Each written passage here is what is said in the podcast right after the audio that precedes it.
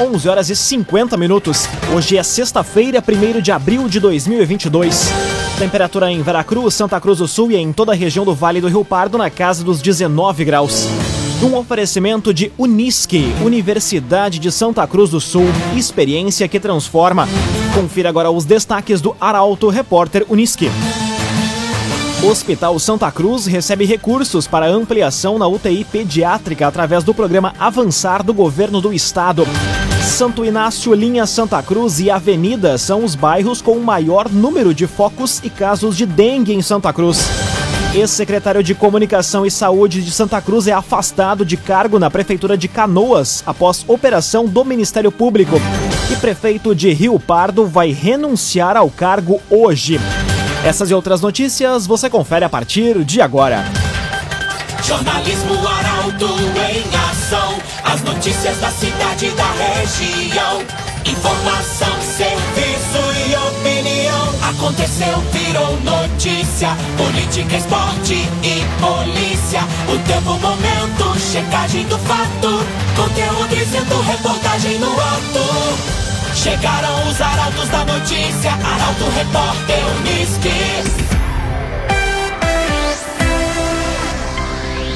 11 horas e 51 minutos. Hospital Santa Cruz recebe recursos para ampliação da UTI pediátrica através do programa Avançar do Governo do Estado.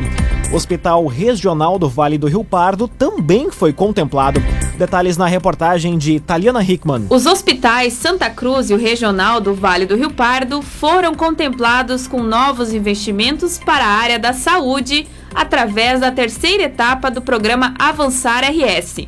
O anúncio foi feito na tarde de ontem, no último ato de Eduardo Leite como governador do Rio Grande do Sul, antes de passar o bastão para o vice, Ranolfo Vieira Júnior. Para o Hospital Santa Cruz, houve a confirmação do repasse de 2 milhões e 900 mil reais para ampliação e reforma das UTIs neonatal e pediátrica, além da aquisição de equipamentos. A ideia é passar de 2 para 5 leitos na UTI pediátrica, 4 para atendimento do SUS e de 8 para 10 na UTI neonatal, sendo 8 para o SUS, com a instalação das unidades em espaços diferentes. Já para o Hospital Regional do Vale do Rio Pardo, foi confirmado o repasse de 5 milhões de reais para a reforma do bloco cirúrgico e da unidade de internação clínica, revitalização da fachada do hospital e aquisição de equipamentos para o bloco cirúrgico. Cressol, todas as facilidades que você precisa estão na Cressol.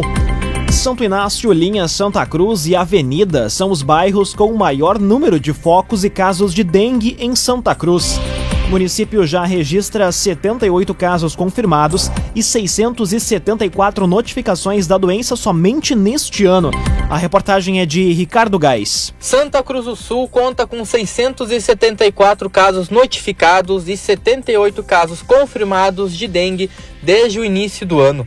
A situação preocupa a prefeitura, tendo em vista que apenas em março foram 341 notificações de dengue, se comparado com fevereiro com 183.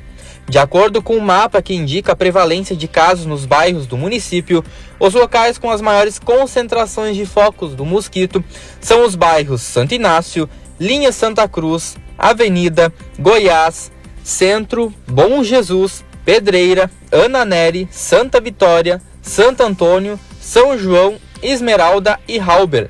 Já foram confirmados casos de dengue no Santo Inácio, Linha Santa Cruz, Universitário, Centro, Goiás, Belvedere, Bom Jesus, Bom Fim, Faxinal Menino Deus, Esmeralda e Progresso, sendo esse o bairro com o maior número de casos.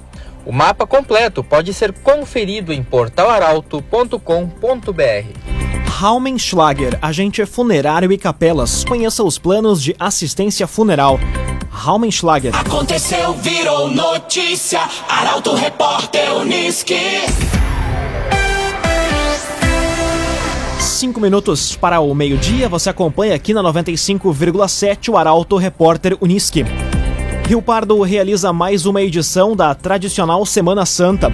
O evento vai ocorrer de 10 a 17 de abril. Detalhes com Gabriel Filber. Momento importante de religiosidade em Rio Pardo, a Semana Santa vai ser realizada de 10 a 17 de abril no município. O evento é organizado pela administração municipal e a paróquia Nossa Senhora do Rosário através da Secretaria de Turismo, Cultura, Juventude, Esporte e Lazer. A tradicional Semana Santa de Rio Pardo vai retornar após dois anos sendo realizada de forma tímida por conta da pandemia da Covid-19. Neste ano, haverá a procissão do Senhor Morto encaminhada pelas ruas da cidade.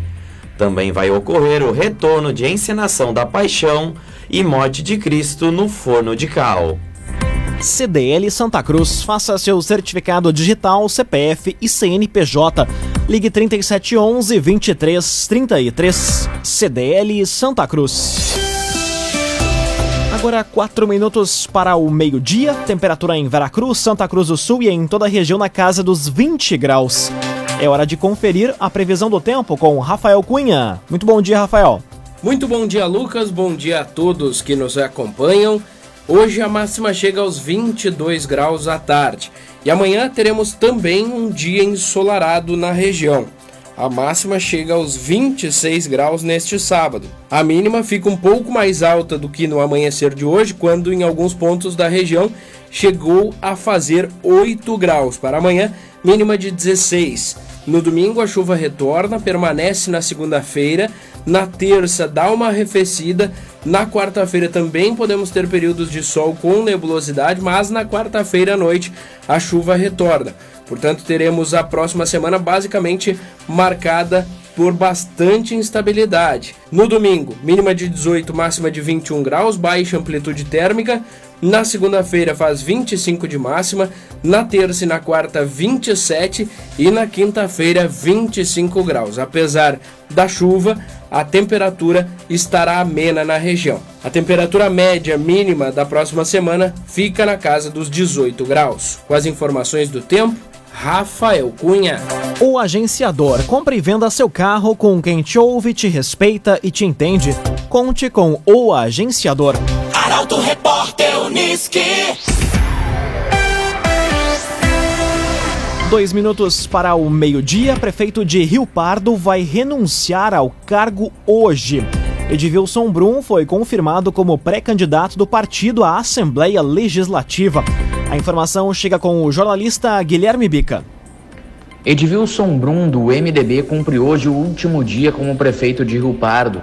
Isso porque o nome do chefe do executivo da cidade histórica já está confirmado como pré-candidato a deputado estadual e, portanto, vai renunciar ao cargo na tarde de hoje, em cerimônia no gabinete do prefeito.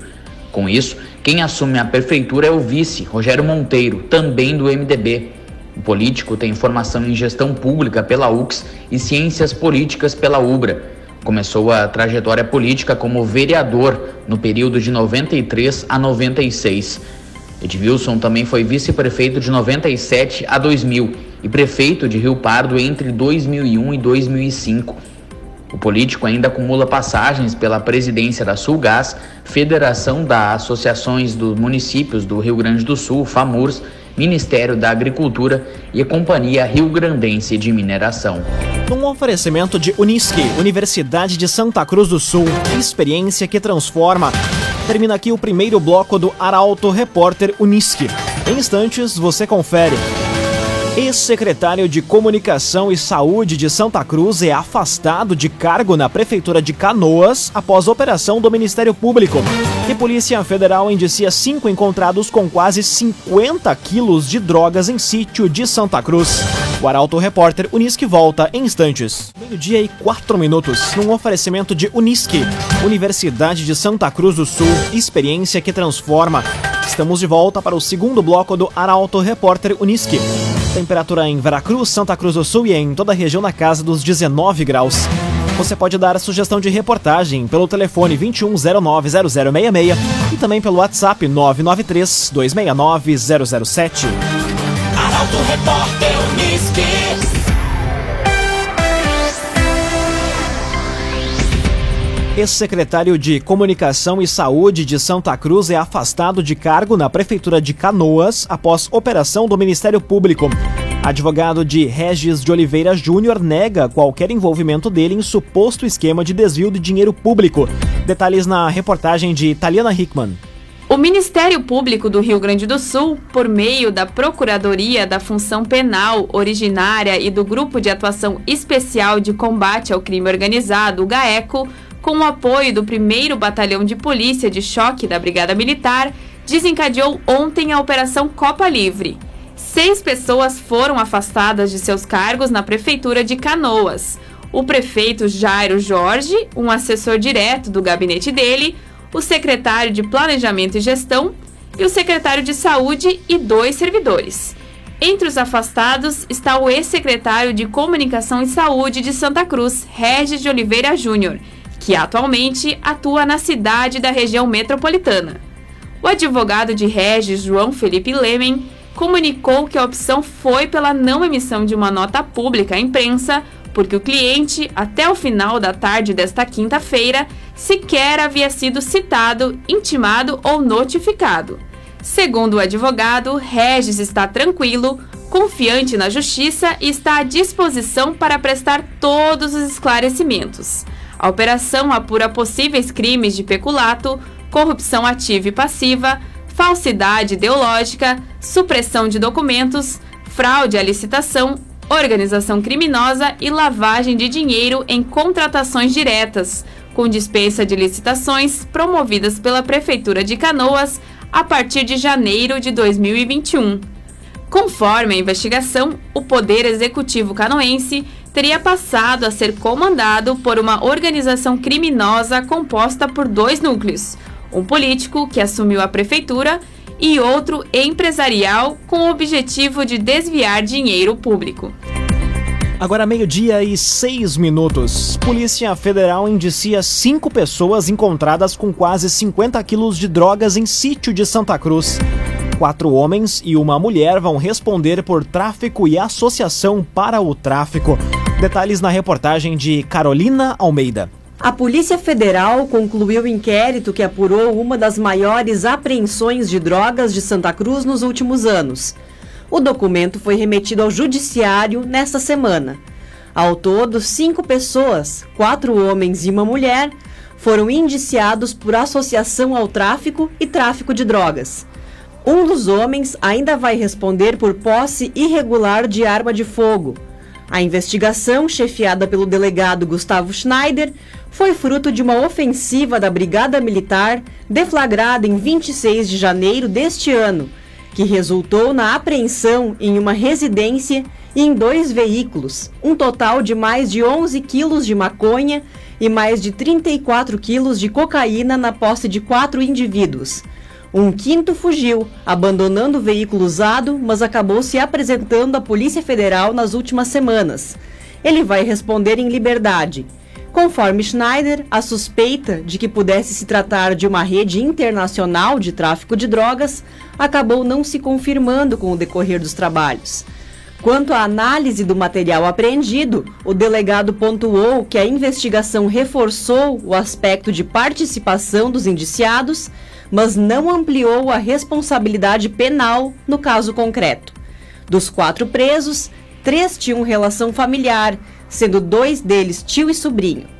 O tio era proprietário de uma das propriedades alvos da ação, onde parte da droga apreendida estava dentro de malas. Laboratório Santa Cruz, há 25 anos, referência em exames clínicos. Telefone 3715-8402. Laboratório Santa Cruz. Conteúdo isento, reportagem no ato. Arauto Repórter Uniski. Meio-dia, 8 minutos. Você acompanha aqui na 95,7 o Arauto Repórter Uniski. Empresário que morreu em acidente de trabalho vai ser sepultado hoje em Mato Leitão. João Nadir Cel, de 55 anos, realizava a desobstrução de uma máquina trituradora de arroz.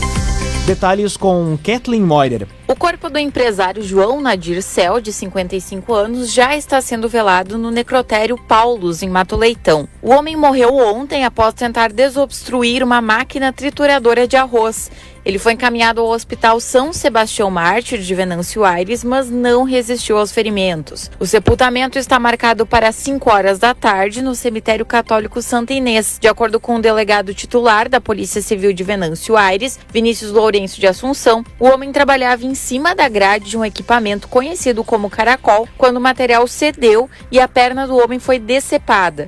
O empresário foi levado às pressas por familiares para atendimento hospitalar, mas faleceu horas depois. João Nadir Cel era proprietário da cerealista Cel, localizada em Mato Leitão. Ele também era integrante do CTG Querência da Mata. O homem deixa a esposa e duas filhas enlutadas. Meio-dia, 10 minutos. Vacinação contra a gripe e sarampo começam na próxima segunda-feira. Idosos e trabalhadores da saúde vão ser os primeiros a receber as doses. Detalhes com Bruna Oliveira. As campanhas de vacinação contra a gripe e sarampo começam a partir da próxima segunda-feira em todo o Rio Grande do Sul. Na primeira etapa contra a gripe, os públicos-alvo vão ser os idosos e os trabalhadores da saúde. Já em maio, a campanha abre para os demais grupos prioritários, como crianças, gestantes e pessoas com comorbidades. Quanto à campanha de vacinação contra o sarampo, na primeira etapa vão ser imunizados os trabalhadores da saúde. Crianças de seis meses a menores de cinco anos passam a receber as doses a partir de maio. Agrocomercial Kist e Reman, novidades em nutrição para o seu pet. Lojas em Santa Cruz do Sul e Veracruz. Agrocomercial Kist e Reman. Agora meio-dia e 11 minutos, hora das informações esportivas aqui no Arauto Repórter Uniski. Amanhã é dia de final do Gauchão. Grêmio e Ipiranga se enfrentam na Arena, em Porto Alegre, a partir das quatro e meia da tarde. O comentário esportivo é de Luciano Almeida. Boa tarde, Luciano. Amigos ouvintes do Arauto, repórter Unisque, boa tarde. Amanhã é a grande decisão do Gauchão. O campeonato que já foi desmerecido como o Ruralito ou como o Cafezinho, hoje virou Copa do Mundo ou refeição principal para quem não tem mais ao que se apegar. E nesta edição de 2022 em especial, o título vai representar muito para ambos os postulantes. Para o Ipiranga, desmanchar a desvantagem na arena do Grêmio significaria a maior conquista da sua história, no ano de sua melhor participação até aqui.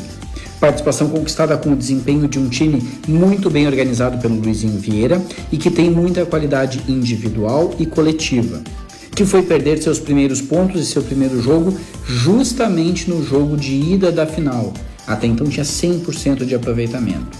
E que chega sem vantagem, mas vivo.